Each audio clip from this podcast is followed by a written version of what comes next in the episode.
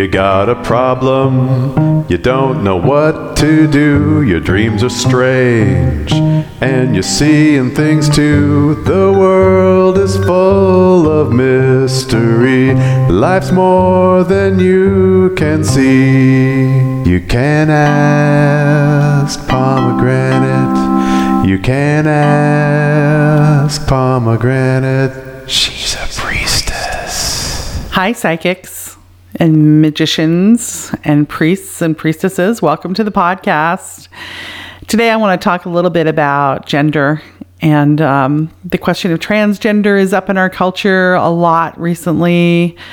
Um, as I record this, Bruce Jenner has become Caitlyn Jenner, and there's been a lot of amazing things happening around that, a lot of love and support, and then also some criticism.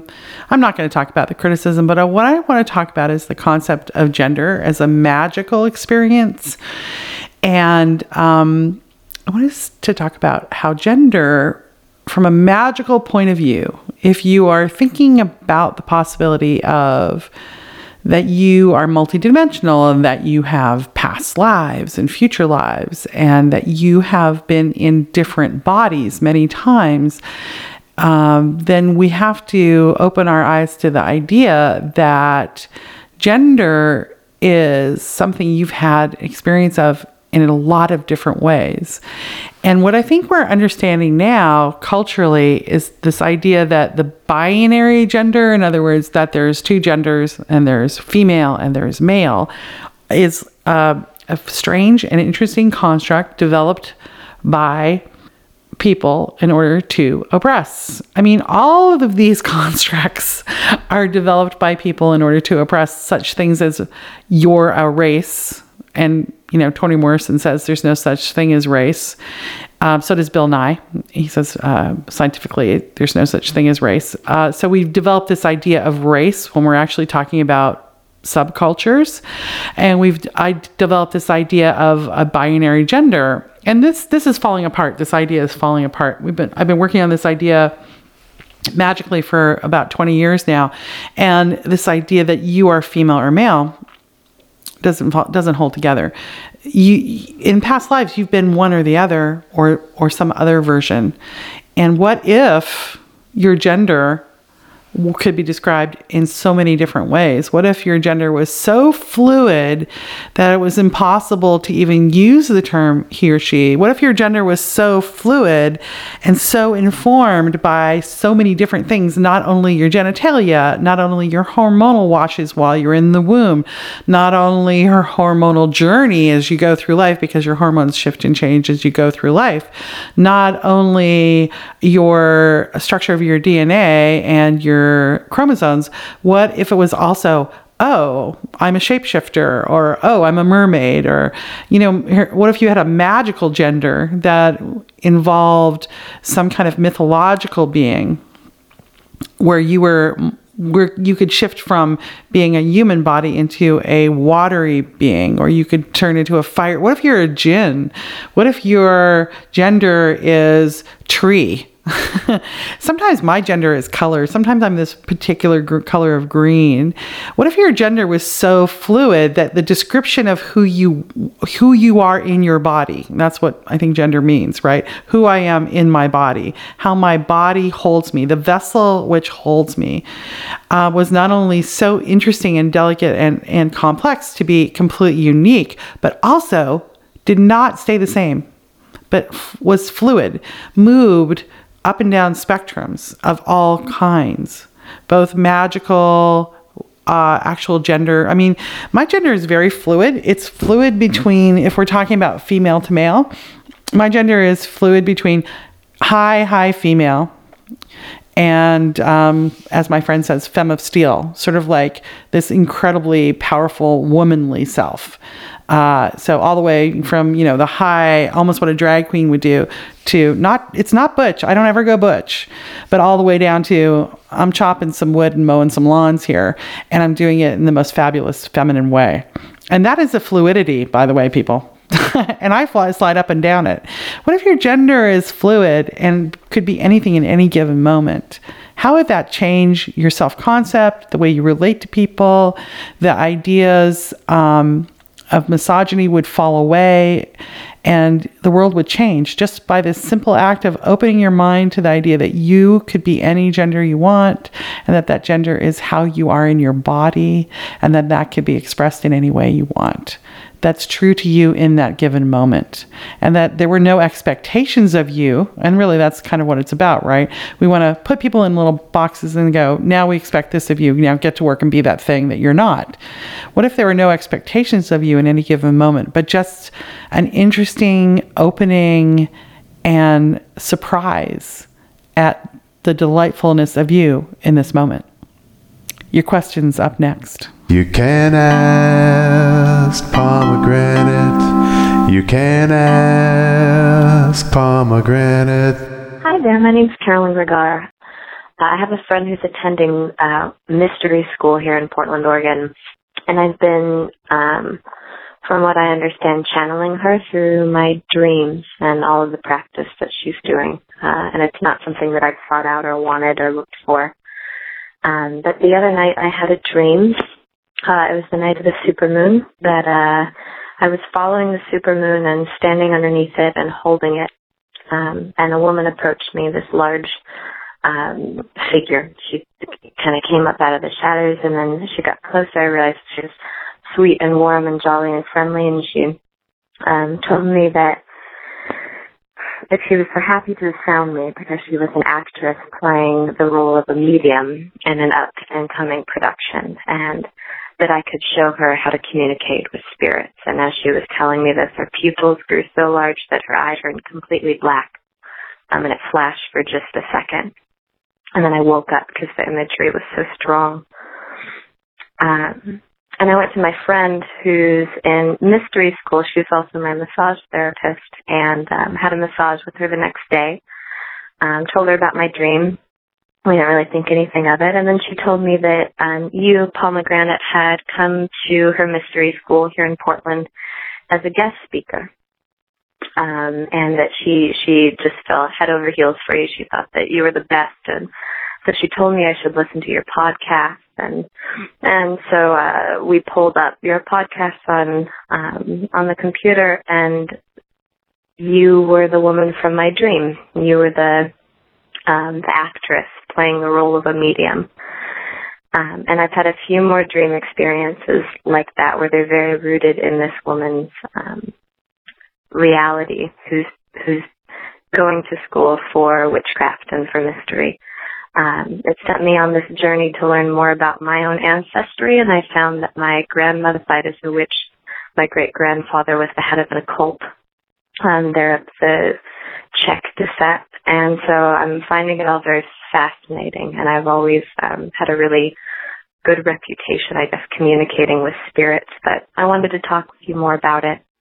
Um, I don't really know what to think of it. I'm pretty grounded. I own a business here in Portland. I um, um, yeah, it's kind of it's it's messing with my my day to day reality a little bit. It's becoming kind of a nuisance, and I don't necessarily want it, but it seems to keep happening how much do I love that story? It's such a beautiful story. When you were describing the personality, the large figure with a jolly, uh, warm personality, I was like, she is having a dream about me.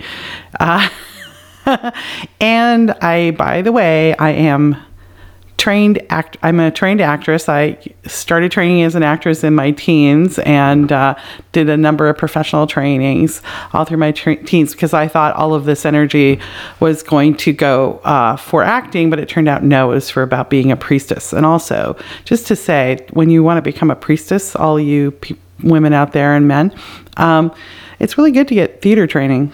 It really works. It really helps when you're a priestess.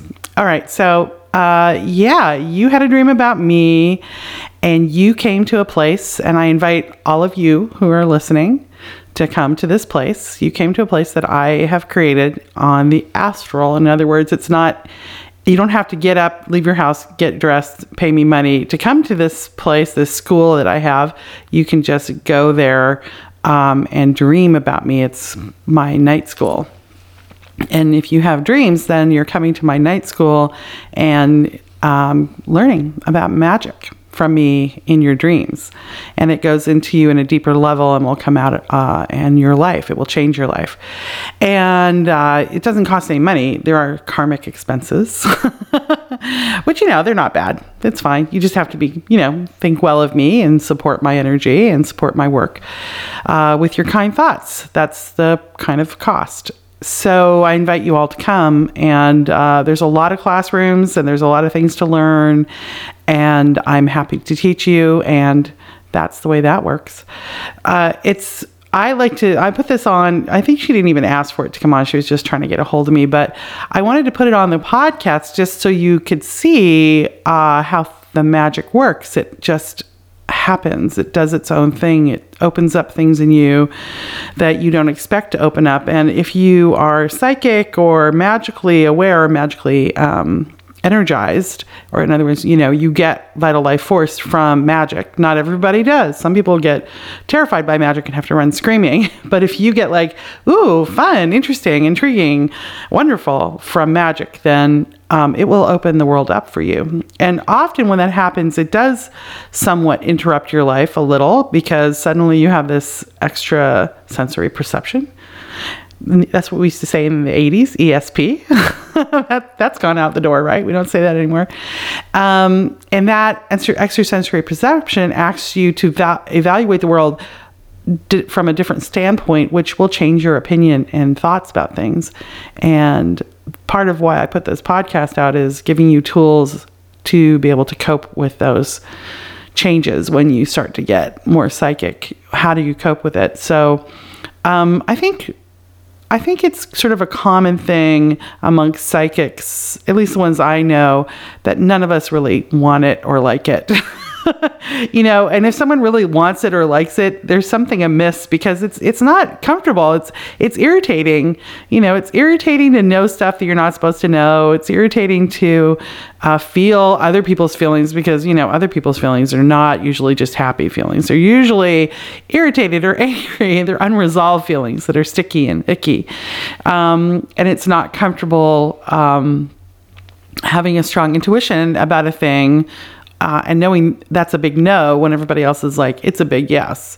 So these are uncomfortable things. However, why is it valuable? It's valuable because, hey, well, you know, I don't know how people who aren't psychic navigate the world. I don't, I can't figure out how they make decisions. How do you know? You know, I would have bought a house in um, 2007. that was lo- I know it was a long time ago now, but 2007 was right before the crash of the economy and I would have lost my house. But I used psychic ability to go, no, you're not going to buy a house and don't ask for a year. And that was a good that was a good thing. And I listened to that advice and I did not buy a house and uh, thank God. So I don't know how you navigate your life without these abilities. It's crunchy and as difficult as they are. Um, they're so valuable. And I just wanted to show that that I don't know this woman, I've never met her, uh, as an illustration of how magic works. And the trick I will tell you around psychic ability is try not to resist it. Uh, try to just go, I am getting information. I don't understand it. I don't have to interpret it. Just write it down and then get it out, get it through, and then figure out what it means later because the more you resist it, the more painful and difficult it is. And the practice is that you get to know yourself really well, get to know how you feel, get to know what your thoughts are, get to know what your uh, intuition says. And, and then when the new information comes in, you can differentiate between this is my experience, this is what I woke up with today, and this is what is coming, incoming. This is the information incoming. Um, and then the one other thing I want to say about that experience that you had um, with the moon, that is a call, that's a powerful act, and it's a magical act, and it's something witches have been doing for forever. I think it, I, I think first religion started with the moon.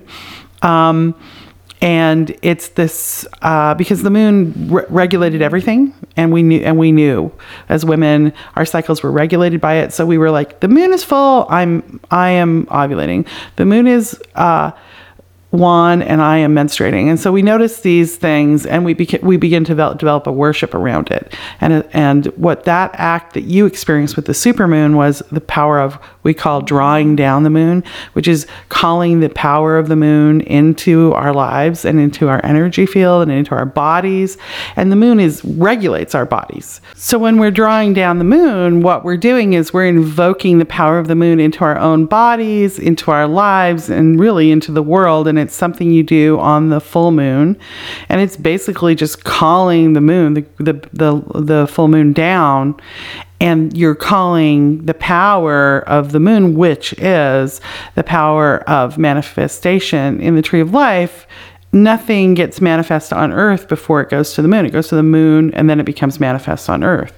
So it's the power of manifestation, it's the power of healing, it's the power of wellness. No harm can come to you when you're in the moon energy. It's the power, it's the mystery of the waters. And that is what we're invoking. And it's that gentle, soft, white light of the deep night. And that's what you were doing in your dream. And any anybody can do that. Um, just wait for the full moon. And when you wait for the full moon, you go out and stand underneath the moon and you just call it down. And you know how you kind of do that anyway, don't you? When you see the moon and you go, oh, look at the moon. That's our little mini modern way of invoking and calling down the moon. Uh, there's a book by Margot Margot Adler, right? Famous, beautiful, amazing Margot Adler called Drawing Down the Moon, which I highly recommend. Hey, gang. Did you know about the fourth annual Northwest Magic Conference that happens in Portland, Oregon? It's April 16th and 17th, 2016. Now, if you're listening to this recording after that, don't worry, there's another one coming up next April. It's annual, it's the annual Northwest Magic Conference, and it's fantastic. You want to go. It's a gathering of witches, priests and priestesses, healers, psychics, magicians, wizards, mystics, fairies, and other magical beings, all getting together together in Portland, Oregon. Uh, this year, 2016, the keynote speaker is Mary K. Greer, the fabulous uh, writer about the Tarot. She also wrote a great book called Women of the Golden Dawn. I highly recommend it. Early bird prices end March 31st. So get in there, get your registration, come see me. I'll be teaching three classes. Also, I'll be doing tarot card readings, plus there's a marketplace. It's so fun.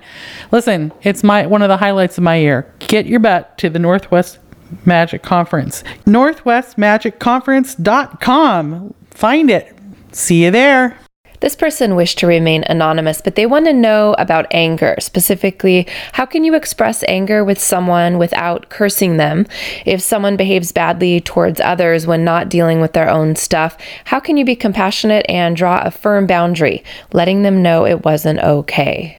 Why is being angry with someone not the same as cursing them? Because it is not. It is in no way is having anger towards someone the same as cursing someone. Um, being angry is your right. It's one of the feelings that you have in your body that reports to you that something is not going correctly. There is no wrong emotion. All emotions are good and fine and helpful and useful and important. And I cannot state that strongly enough. They are equally valuable and I will just name them one more time happy, sad, angry, afraid, disgusted, surprised, or shocked. Those are all equally valuable and important. And let's just talk about anger. Sometimes the most compassionate thing you can do for someone is to be angry with them and express it directly to them. In fact, to express your anger to someone directly is probably the most invested, loving behavior you can do for someone. In fact, it is so compassionate, it's not even funny. Uh, because why would you express your anger to someone you didn't care about? If you're angry with someone and you're setting a boundary with them, you're giving them the most supreme, vulnerable act of love you can. It is, in fact, the polar opposite of a curse. It's actually blessing them. And I know that's not how we think of blessings because we have this sort of Christian angelic, um, celestial, oh, singing angels feeling about a blessing. But actually, in human terms, that's what we are. Uh, blessing someone can be like, you're doing this thing and I'm not going to let you do it anymore. It is unacceptable. No. if you don't do that for someone, you're giving them the false impression that their behavior is okay. And if their behavior is not okay, um, how is that nice? How is that kind? How is that a kindness to let someone behave in a way that is absolutely not okay? It's not a kindness. All it means is that they're going to get shunned. You're going to shun them after a time. You're going to leave them or stop being around them. So when we're doing it, it's a huge investment. And I only do that with people who I really want in my close in circle. So if I'm going to have to, if I'm, this, listen up, people who I love, if I'm expressing anger to you, it's because you're that important to me. Okay, because otherwise I'm just going to withdraw. That's my my choice. When I'm around people and I don't like their behavior and I'm not that invested in them, I'm not going to say a word to them. I'm just going to go, hmm, that pissed me off. I think I'll withdraw. That's my MO because you know what? You're not close enough in and I don't want to use my energy to invest in you. You're showing me who you are. I'm going to withdraw from you. So if I'm expressing anger to someone, I am like saying, You're really important to me. You're really close in my circle. This is being jeopardized by this behavior. And I'm letting you know I don't like this and I really need it to change. Um, that's a huge important investment from me. So it's an actually actually incredible act of loving kindness to set a boundary with someone directly. Now anger is fine. Being an asshole about it is not fine. So you know you get to be angry but you have to talk about yourself. You can't here's the here's the thing. Here's where it starts to slide into cursing. When you start shredding someone's character or you hold them in contempt or um, those two things are cursing behaviors. So when i'm contemptuous of someone and uh, or i start saying well that's their character you know that they're just this is i mistake their behavior for their character. People people's behavior is people's behavior and, pe- and behavior is in their inside of their ability to um, influence. And you make a choice with your behavior, and I don't like that behavior. But the person, you know, the Dalai Lama will tell you the person's the person. The person is equally as good as you are, regardless of their behavior. So their value as a human doesn't diminish. Your willingness to be around them might diminish. Your investment in them by expressing anger and that's that's from the water body that's from the emotional body. That is from magically anger is actually from the west if you can believe that. Doesn't seem like it would be it seemed like it'd be from the fire body right? From the fire part of yourself. But it's actually from the west. All of those emotions are in the water. All of those emotions are about being a sack of ocean walk, walking around. That's what you are the salinity in your body is equal to the salinity in the ocean. You have as much salt in your water, the water of your body, as the ocean has, because you're made out of the ocean, and so you are an expression of the ocean. You're an expression of that those waves and the energy that the tumultuous waves on top when there's a storm, which is when you're having a lot of emotion. That's what it is. But always deep down below, in the depths of who you are, is that calm, deep knowing. So we don't bother, we in this culture don't have a lot of respect for that tumultuous experience. So we are always trying to get rid of those feelings. But actually, if you just address them, the winds will calm down.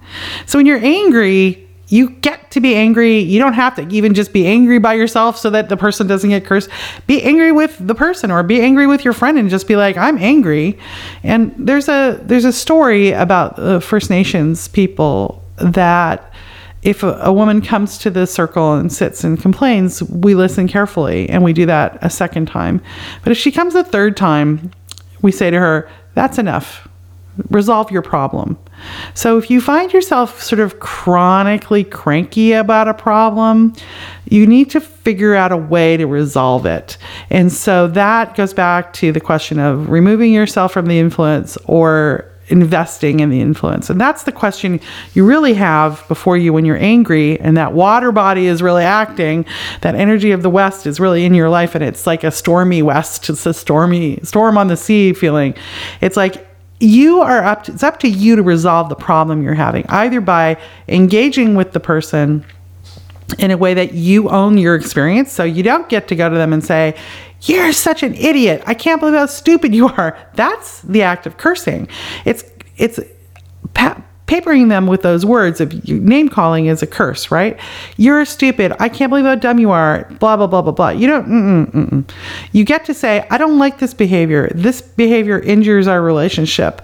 I will not want to be around this behavior very much longer. I need you to make a choice about whether or not you're going to continue with this behavior because if you are, I'm going to withdraw myself from this relationship or I'm going to modify our relationship to the point where uh, it's going to be a very different one. So, see, those are different. Now, if you're talking about being angry with someone you're not in a relationship with, then what's happening is you're trying to, you're not in a relationship with them and you're still angry because of a thing that happened.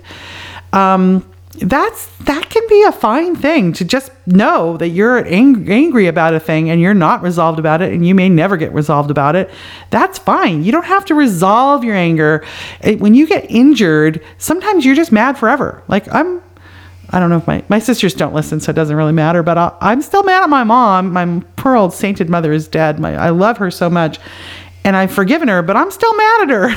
I don't know that I'm going to stop being mad at her. I'm mad because there's a way in which I still don't quite understand how the way she treated me hurt me. I'm still unfolding that, and so I, I'm still mad. I'm still having to say that influence was bad. It was good. All the good stuff is really still very, very good. My mother was amazing and all that was really good. I'm talking about the injury. That was bad. And I'm not, not mad about it. I'm still mad about it because I still don't fully understand it. I don't, it isn't fully unfolded to me how my self concept was injured by her. And it was it was injured by her and i know why and i'm compassionate to her and i love her and she was amazing and i'm still mad at her oh i was so mad at her now i'm i'm less mad so i'm giving myself room to let it unfold you know and so that's not cursing my mother she's fine she my, i'm like mm don't like that don't like the way you you know you know she was born in 1923 she's going to be a misogynist right so that's okay. It's not about making the anger go away. There are some injuries that you will never resolve. You will always be angry about, or you'll always be sad about. When my, I'm also always going to be sad that my mom's dead. I'm never going to not be sad about that. When someone you love dies, you never stop being sad about that because you're always trying to accept it. So it's really when we get into name calling, character assassination, vicious gossip, not plain gossip. I'm going to tell you something that actually happened. That's plain gossip. Vicious gossip is I take that information and I ruin someone's character over it, and I wouldn't say it in front of them. Um, when you won't say it in front of them, then you're vicious gossiping, right? Uh, gossip is important too for working things out. So anger is fine. How you what you do with that anger is up to you and if you're if you wouldn't say the thing to the person then you need to realize you're probably doing some injury to them so feel free to be be angry angry is not where cursing comes from anyway cursing comes from your ego Cursing comes from your ego because your ego tries to control the situation, control how you look to everybody, and so you you create a story and paint a story for yourself um, that creates a story about the other person that is negative, and um, but you get to tell the truth about what happened to you. You get to tell your story. If something happened to you and it's a true story, you get to tell that. And that is not cursing, that's telling the truth. So it's not about this floating through the air, Pollyanna, celestial realm, la la la la la, singing in lights thing. Um, I've I've been so angry at people that I've told them very directly about their behavior, and I probably they will always thank me for that. And that is my act of love for them. Okay, so there you go. That's that's so be angry. If you're angry, you're angry. I just want to say one little word about the concept of hostility. Hostility is an energy that is not the same as anger, and uh, if it's subtle but it's true, you can see the difference. Um, angry is like, oh, I'm so angry, I don't like that, and hostility is. I'm gonna get them. I'm gonna stop them. I'm gonna I'm gonna get revenge or I'm gonna stop them or I'm gonna get them. Nothing inherently wrong with hostility. Hostility is from the fire body. Hostility is essential for self preservation and protection. The animal body produces it, and the, the fire body produces it as a way to support and protect you. And uh, it is where the feeling of revenge comes from, however. Revenge is never a good thing. But sometimes you have to stop, you know, there's an ongoing problem and you have to stop it. You have to, you know, get criminal, criminalized activity or you have to do protective magic or you have to put your energy into something that is wrong and you want to stop it. Any spells that you're doing that are about stopping racism, you have to use your hostility to do that. And it's a powerful and important thing. And that is also can be used for cursing and usually is used for cursing when you're into revenge mode or um, shoring up your ego mode. And so be careful with that. But that's that energy, that outgoing hostile energy. Use it wisely. It's yours. It belongs to you. It's your birthright. Use it wisely.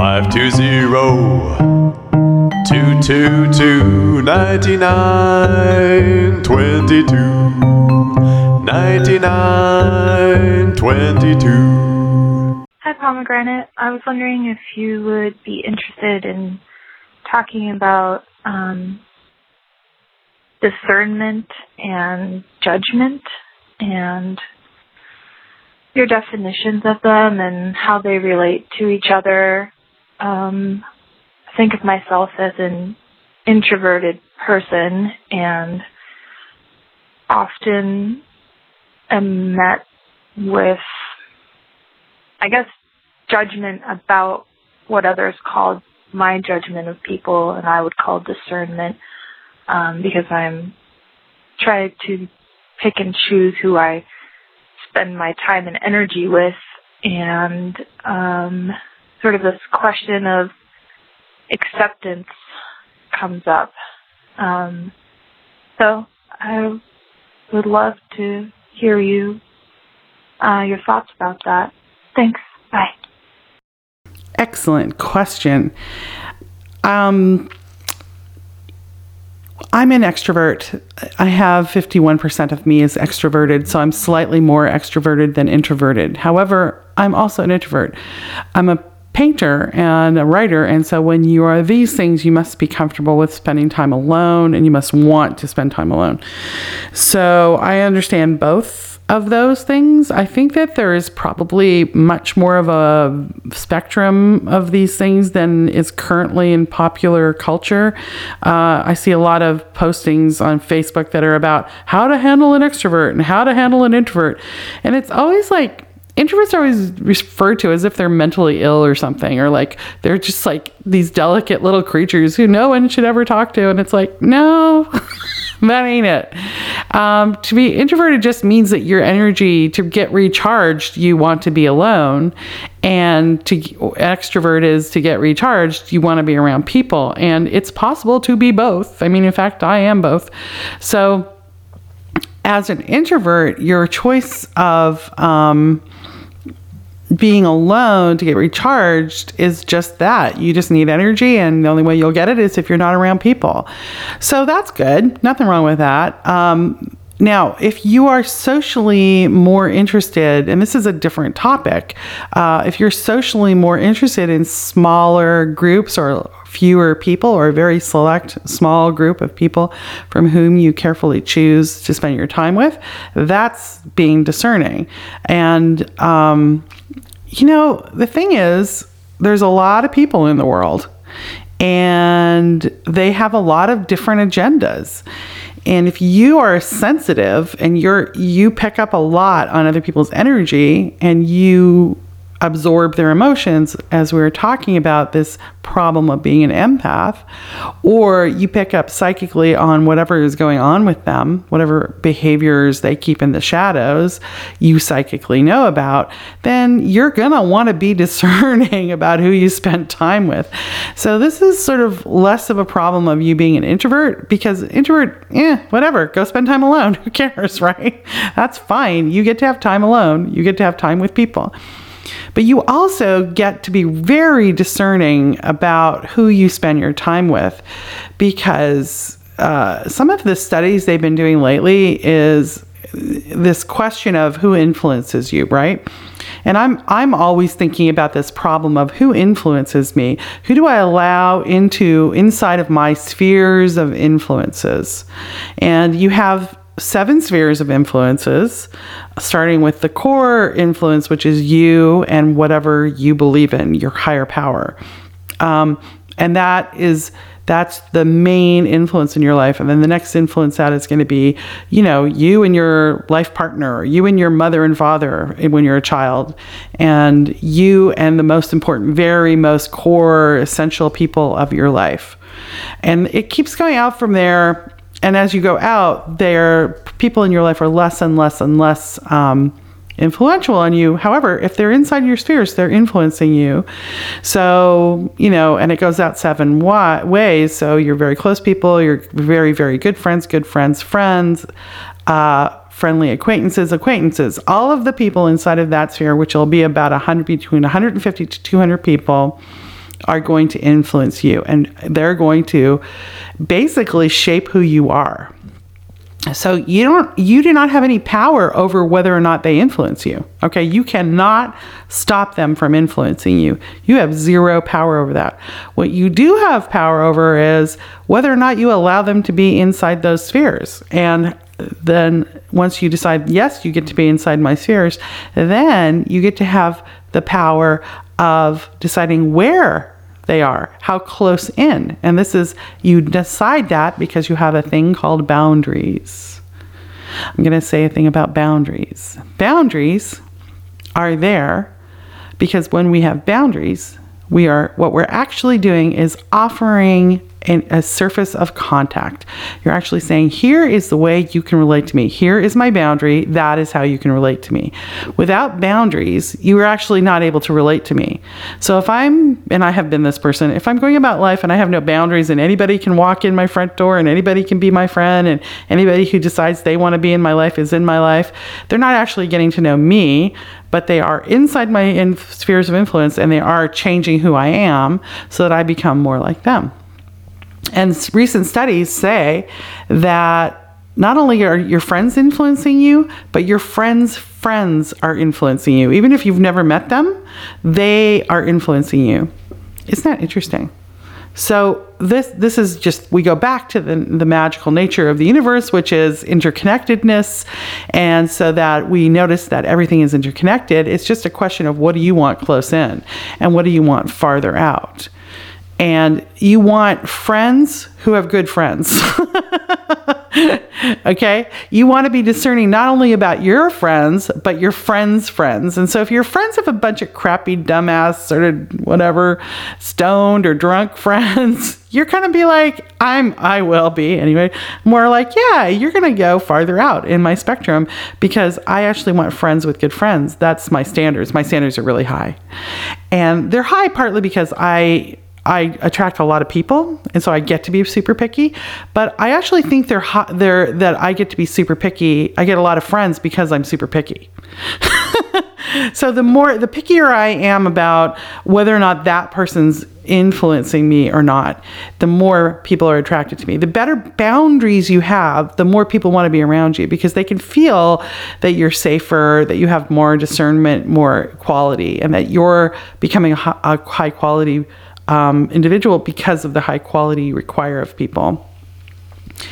Um, my, I think I've said this before, but Maya Angelou talks about how um, who she would let in her house and wouldn't let in her house, where people, um, because she said, you know, people come in and they say things and they do things, and it goes into the floor and the pillows and the curtains. The the energy of the person coming into your home goes into your life and lives there. And that's why when you enter a home, you get a certain feeling from it. It doesn't really matter how it looks. My house currently right now is under construction. It looks terrible. I mean, open ripped walls and ceilings falling down. But nobody not no, people don't even notice it. They come in and they just feel how comfortable and good and warm and nice it is and they always say what a beautiful house. Some maybe some of them are just being kind but i think mostly they're just feeling how nice my home feels. And so that's because i don't let people in who aren't a positive influence in my life. So please be discerning. Please be highly discerning. Um, To be judgmental is to decide something about someone that you don't have evidence for. So, um, you've decided this person is like this, and uh, because I don't know, you're projecting onto them, or it's going through your filters, or you know, your mother raised you to be a misogynist, and so she's female and she's successful, so you're a misogynist towards her. You you you, you don't like her because she's successful, or you know, who knows any number of reasons why. So you're having this opinion about someone uh, you know, for shallow reasons is another thing, like, you know, because of the way they look or because of their class or because of the, God help us all, because of the color of their skin. Oh my God, racism. Can there be any greater uh, expression of self hatred than racism? People, we're all from Africa. We all have dark skin in our ancestors if you see dark skin, you're seeing the skin of your ancestors. I know I'm preaching to the choir, but I just have want to have a moment of preaching to you choir, which is we need to just like really let that one go people who have dark skin look just like your great great great great great great great great great grandma okay that's your grandma you're looking at so let's send her some love in the form of loving and protecting and that's our job choir is to protect people uh, with dark skin in this culture because they are constantly harassed and subtly attacked and then grossly attacked. And we need to be on the case on that. So if you ever see it, you have to protect your grandma. If you ever hear it, you have to protect your grandma. And uh, otherwise, you have to be super hyper polite as if you're talking to your grandmother when you encounter people of color. Otherwise, you know, you're just, we're a part of the problem. All right, speech. Sorry, choir. Speech is over. Sermon on that racism is over, but I just, oh, it's driving me crazy. All right, back to the topic of judgmental. So be aware if you're being judgmental. Now, when are you not being judgmental and you're having judgment? And one of the things that we discount as evidence for my judgment is your intuition. Your intuition is going to give you information about people, and that is usable, important, valuable information.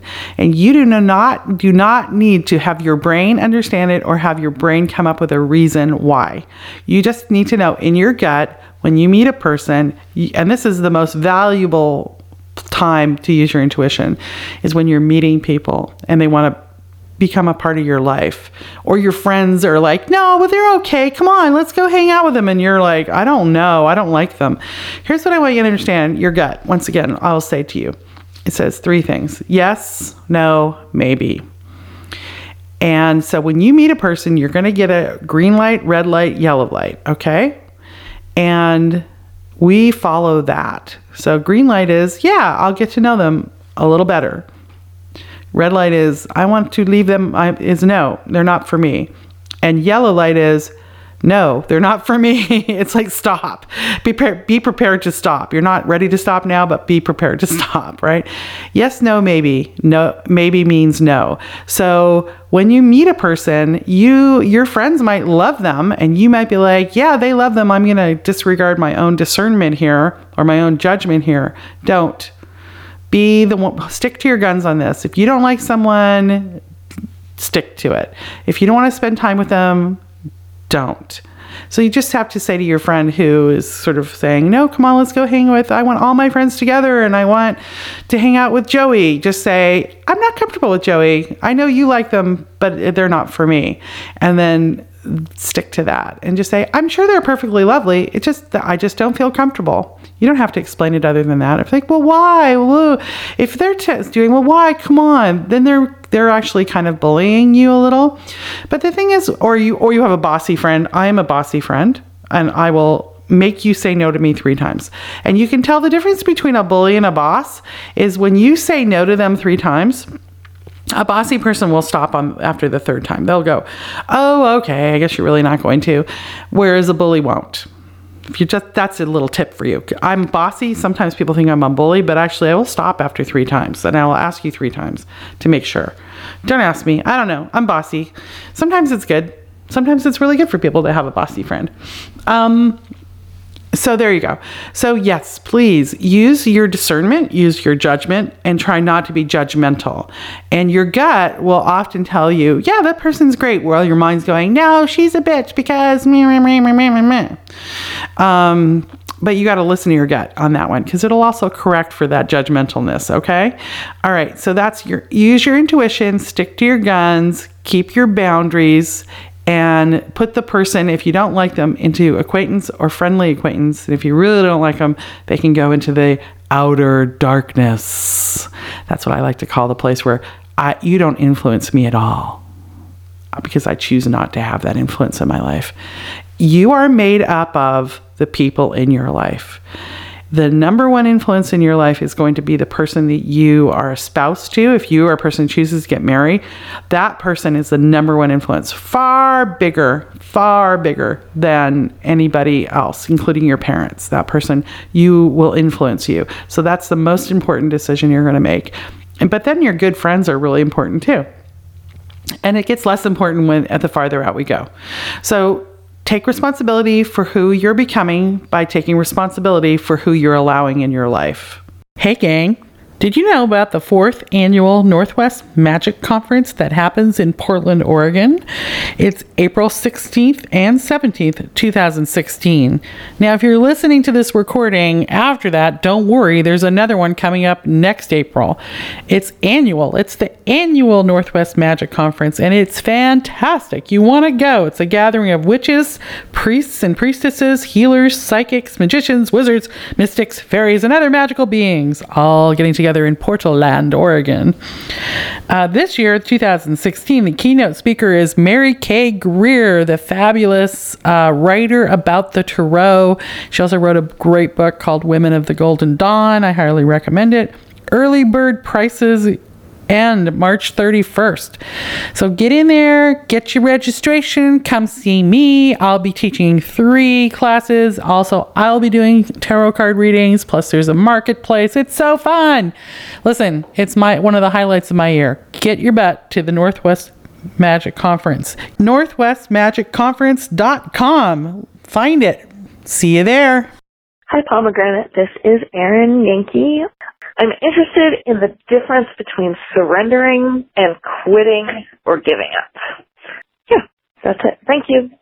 Bye. That's an intriguing question. I think I catch your meaning because I mean, when I start thinking about those words, I can apply so many different things. But I think you mean surrendering as in I give it over, and quitting as in I I can't do it. I give up. I can't do it. I quit. And so, um, and that's the way I'm going to approach this question because uh, I once I start thinking about words, I can go all over the place. But I'll stick with those definitions. Um, I think quitting can be a willful act. It can be uh, a decision that comes out of the part of you that that is like, oh, I quit. You know, I don't I'm not giving the, I'm giving up. I, I can't do it. That kind of feeling of overwhelm. Um, and I don't know that, I don't know that they're not both valuable and I don't know that they don't both go to the same place. What I know about surrender is that surrender is kind of a, it's sort of a relief. You get this kind of relief, this sort of sweet feeling of, um, turning it over to your higher power, of letting go, of of finding yourself in a place of needing to dominate a situation or feeling like you're responsible for a situation you can't possibly take responsibility for. And um, suddenly realizing, oh my God, I'm trying to have power over a situation I have no power over, and it's making me crazy. I this is my primary way of making myself crazy. Is I try to have. In fact, I'm in a recovery program for this. Um, I the 12 steps for this one. Um, is trying to control something I have no control over. And my favorite thing that I try to control, which I cannot control, is other people, especially the way that they're thinking, especially the way that they're thinking about me. These are my these are the things that I eat to this very day will find myself suddenly when I'm feeling uncomfortable or crazy, I'm like, "Wait a minute, what am I doing? What am I trying to control that I can't control?"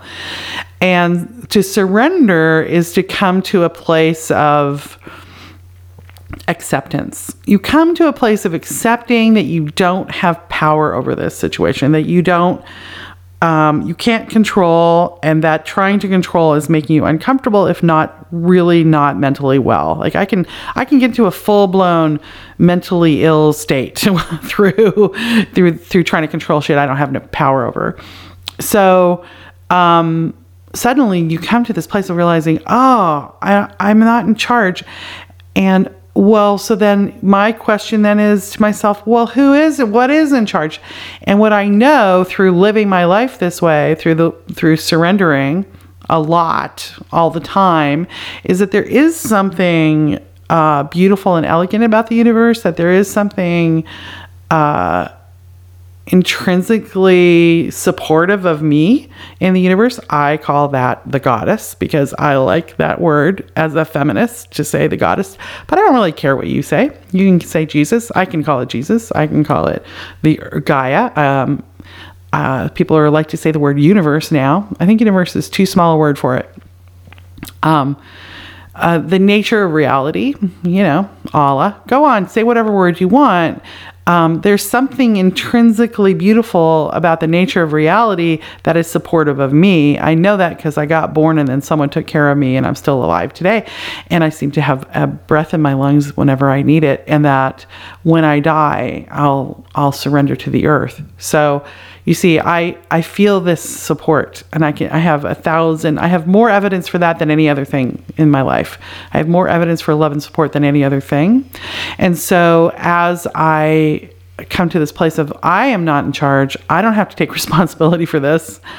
Um, what is ah the nature of the universe, the nature of the reality, Jesus, Allah, God, the goddess. That's what I like to say, the goddess.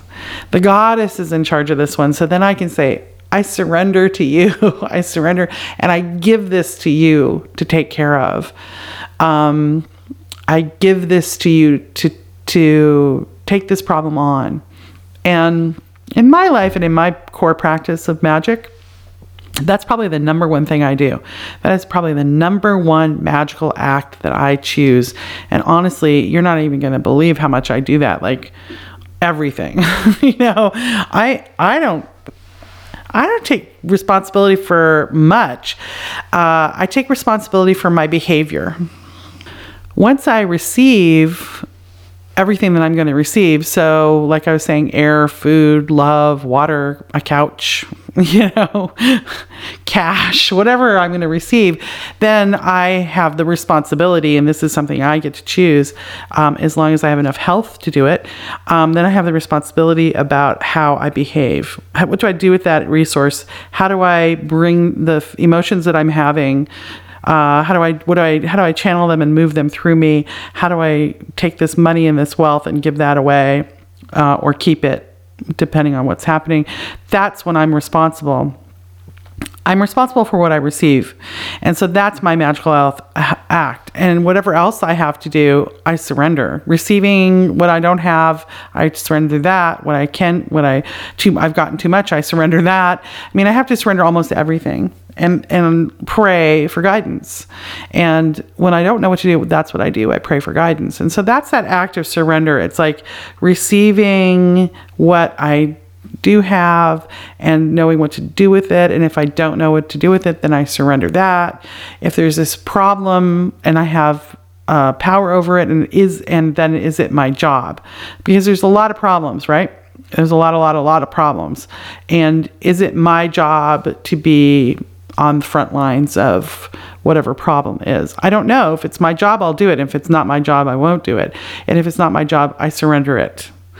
Whatever problem I come across, I have to know is this my business? And if it is my business, what is my action? And if it is an if I do have an action, I also have to ask what is the simplest, smallest act I can take that would fulfill this? That's really key. Take, taking the simplest act you can and not overcomplicating things, that's very important to do because when you get overcomplicated, that's when you tend to want to quit, right? So, is this my business? What what is the simplest act I, I can take to, to solve this problem for myself or the situation I'm in? And whatever else is beyond that, I surrender. I let go. And I, I have to know what I'm surrendering to. So, you got to know what you're surrendering to. And it has to be bigger than you. And that's like sort of almost everything. Almost everything is bigger than you. You're just really little. Human, you are a puny little thing, and your brain is even punier, and your brain is very limited. When your brain t- thinks it's responsible for everything and tries to take over the universe, you have to remind it, brain, you're limited. You only know what you've been programmed to know. and everything is being filtered through that programming, little brain. So the brain ain't any good at controlling the universe. thinks it is and wants to. You're not much bigger because you're just a human. Um, you have the power of prayer, you have the power of cursing, you have the power of breath, you have the power of energy exchange and influence. You have all those powers. Use them wisely. Don't ever curse, stupid. Um, you have that. I mean, you're going to curse accidentally. Pay attention to that and retrieve them. Uh, that's another podcast. I already did that one. So, what I want you, want you to remember about surrender is it's about really just knowing how, how much power you have in any given moment and whatever you don't have, surrender. Let it go to something bigger than you. And it's important to know that mostly everything is bigger than you. So it can be, you know, I don't know, pick something. Pick something that works for you, that resonates with you, that's an image that works for you.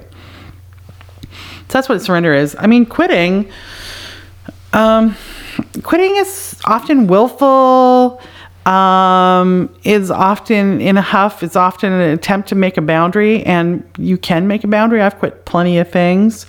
Um, usually I've quit because I've overextended and didn't realize it wasn't my business and quit as sort of like a desperate act and then later went oh yeah that was actually right and now i have to surrender. So quitting is only is like you've gotten your ass in too far you're doing too much work you're too involved you're taking too much responsibility for a situation you have no power over and finally you're so frustrated that you just quit. And then now the to get into a place of serenity which is what you're looking for right? We're always looking for a place of serenity because when we're serene that's when we do our best. And so when you once you've quit, you probably got yourself out of something you shouldn't have been in. Now, how do you find serenity? What can you let go of? And if you're feeling sad, you're feeling sad because your body is trying to accept a situation you have no power over. So, what can you let go of? What should you overextend? What should you overdo? And if you're feeling bitter, Okay, listen to me, codependence. If you are feeling bitter, it's because you're doing too much. You've overextended and you're you're mad. Bitter is just a way of being mad. If you're resentful, that's just mad. Mad is so we can say what boundary is being violated. And I will tell you, most boundaries that are being violated, you are violating violating on yourself. There there are times when we're getting violated, but most situations, almost all of them, you're doing it to yourself. So, what are you overextending and overdoing? What boundary do you need to draw? Boundaries are the power of air. Air is the east. The east is the place of edges boundaries, saying no to what you don't want, yes to what you do want.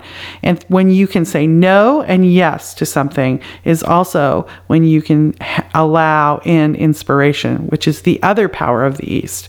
When you can say no to something, then when you're saying yes, you're saying yes to the truest thing for you.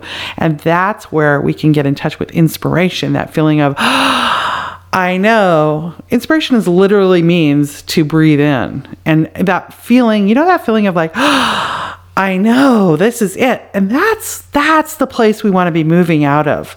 We want to be moving moving out, you know what I mean is we move from I want my life to move from ins- through inspiration. I want to be inspired and move everything in my life around through inspiration. We only get to inspiration if we can say no to what we don't want and yes to what we do want. And we can only say no and yes when we know that we're backed by something bigger than ourselves and it's not our puny little brain trying to navigate its way through. And going back to the question of intu- intuition, yes, no, maybe we talked about earlier, that is you in direct connection with your higher power. Your higher power does not talk through your brain very much. Okay. Inspiration will talk through your brain if you let it, but mostly your higher power is pretty simple. It just goes through your gut, through the yellow part of your body, which is the the uh, will chakra, the yellow chakra, the gold chakra, right through there, and you will either be w- moving willfully through that chakra, which is I'm I want this. I'll do this. My brain tells me this. I have this ambition. I want these things. That's willfulness.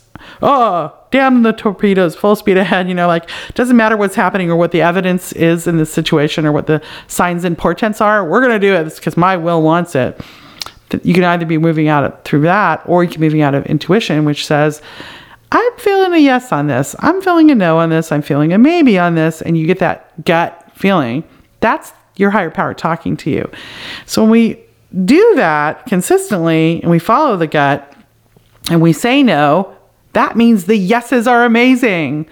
And you're not you don't get bitter angry and resentful and sad. You just go hey that's not working out. That's all right. My gut said no anyway. Let's go this way. And then we're getting the yeses. What we're looking for is that sweet spot where we really feel the yeses in life. And that's what joseph campbell calls following your bliss. He's talking about following your inspiration. Inspiration should lead. Ambition should support it. Ambition should not lead it's not the leader in our lives.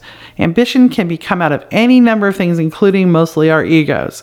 So you want to have your inspiration, which is that feeling of connectedness with something bigger than yourself, that ah, that feeling, followed by the ambition, which gets your ass through the little lumpy bits. Okay. So yeah, I mean, I hope that made sense. Qu- quitting follow up. If you if you like quitting on something follow up. I i uh, you might just need to adjust things. Um, you might just be doing the right thing but the wrong way. I had to do that recently. I was doing the right thing at the wrong way. I was working too hard. I worked too hard. So i just needed to work less. And then oh it was fine. My situation was fine. Okay. Thank you for that question. You can ask pomegranate. You can ask pomegranate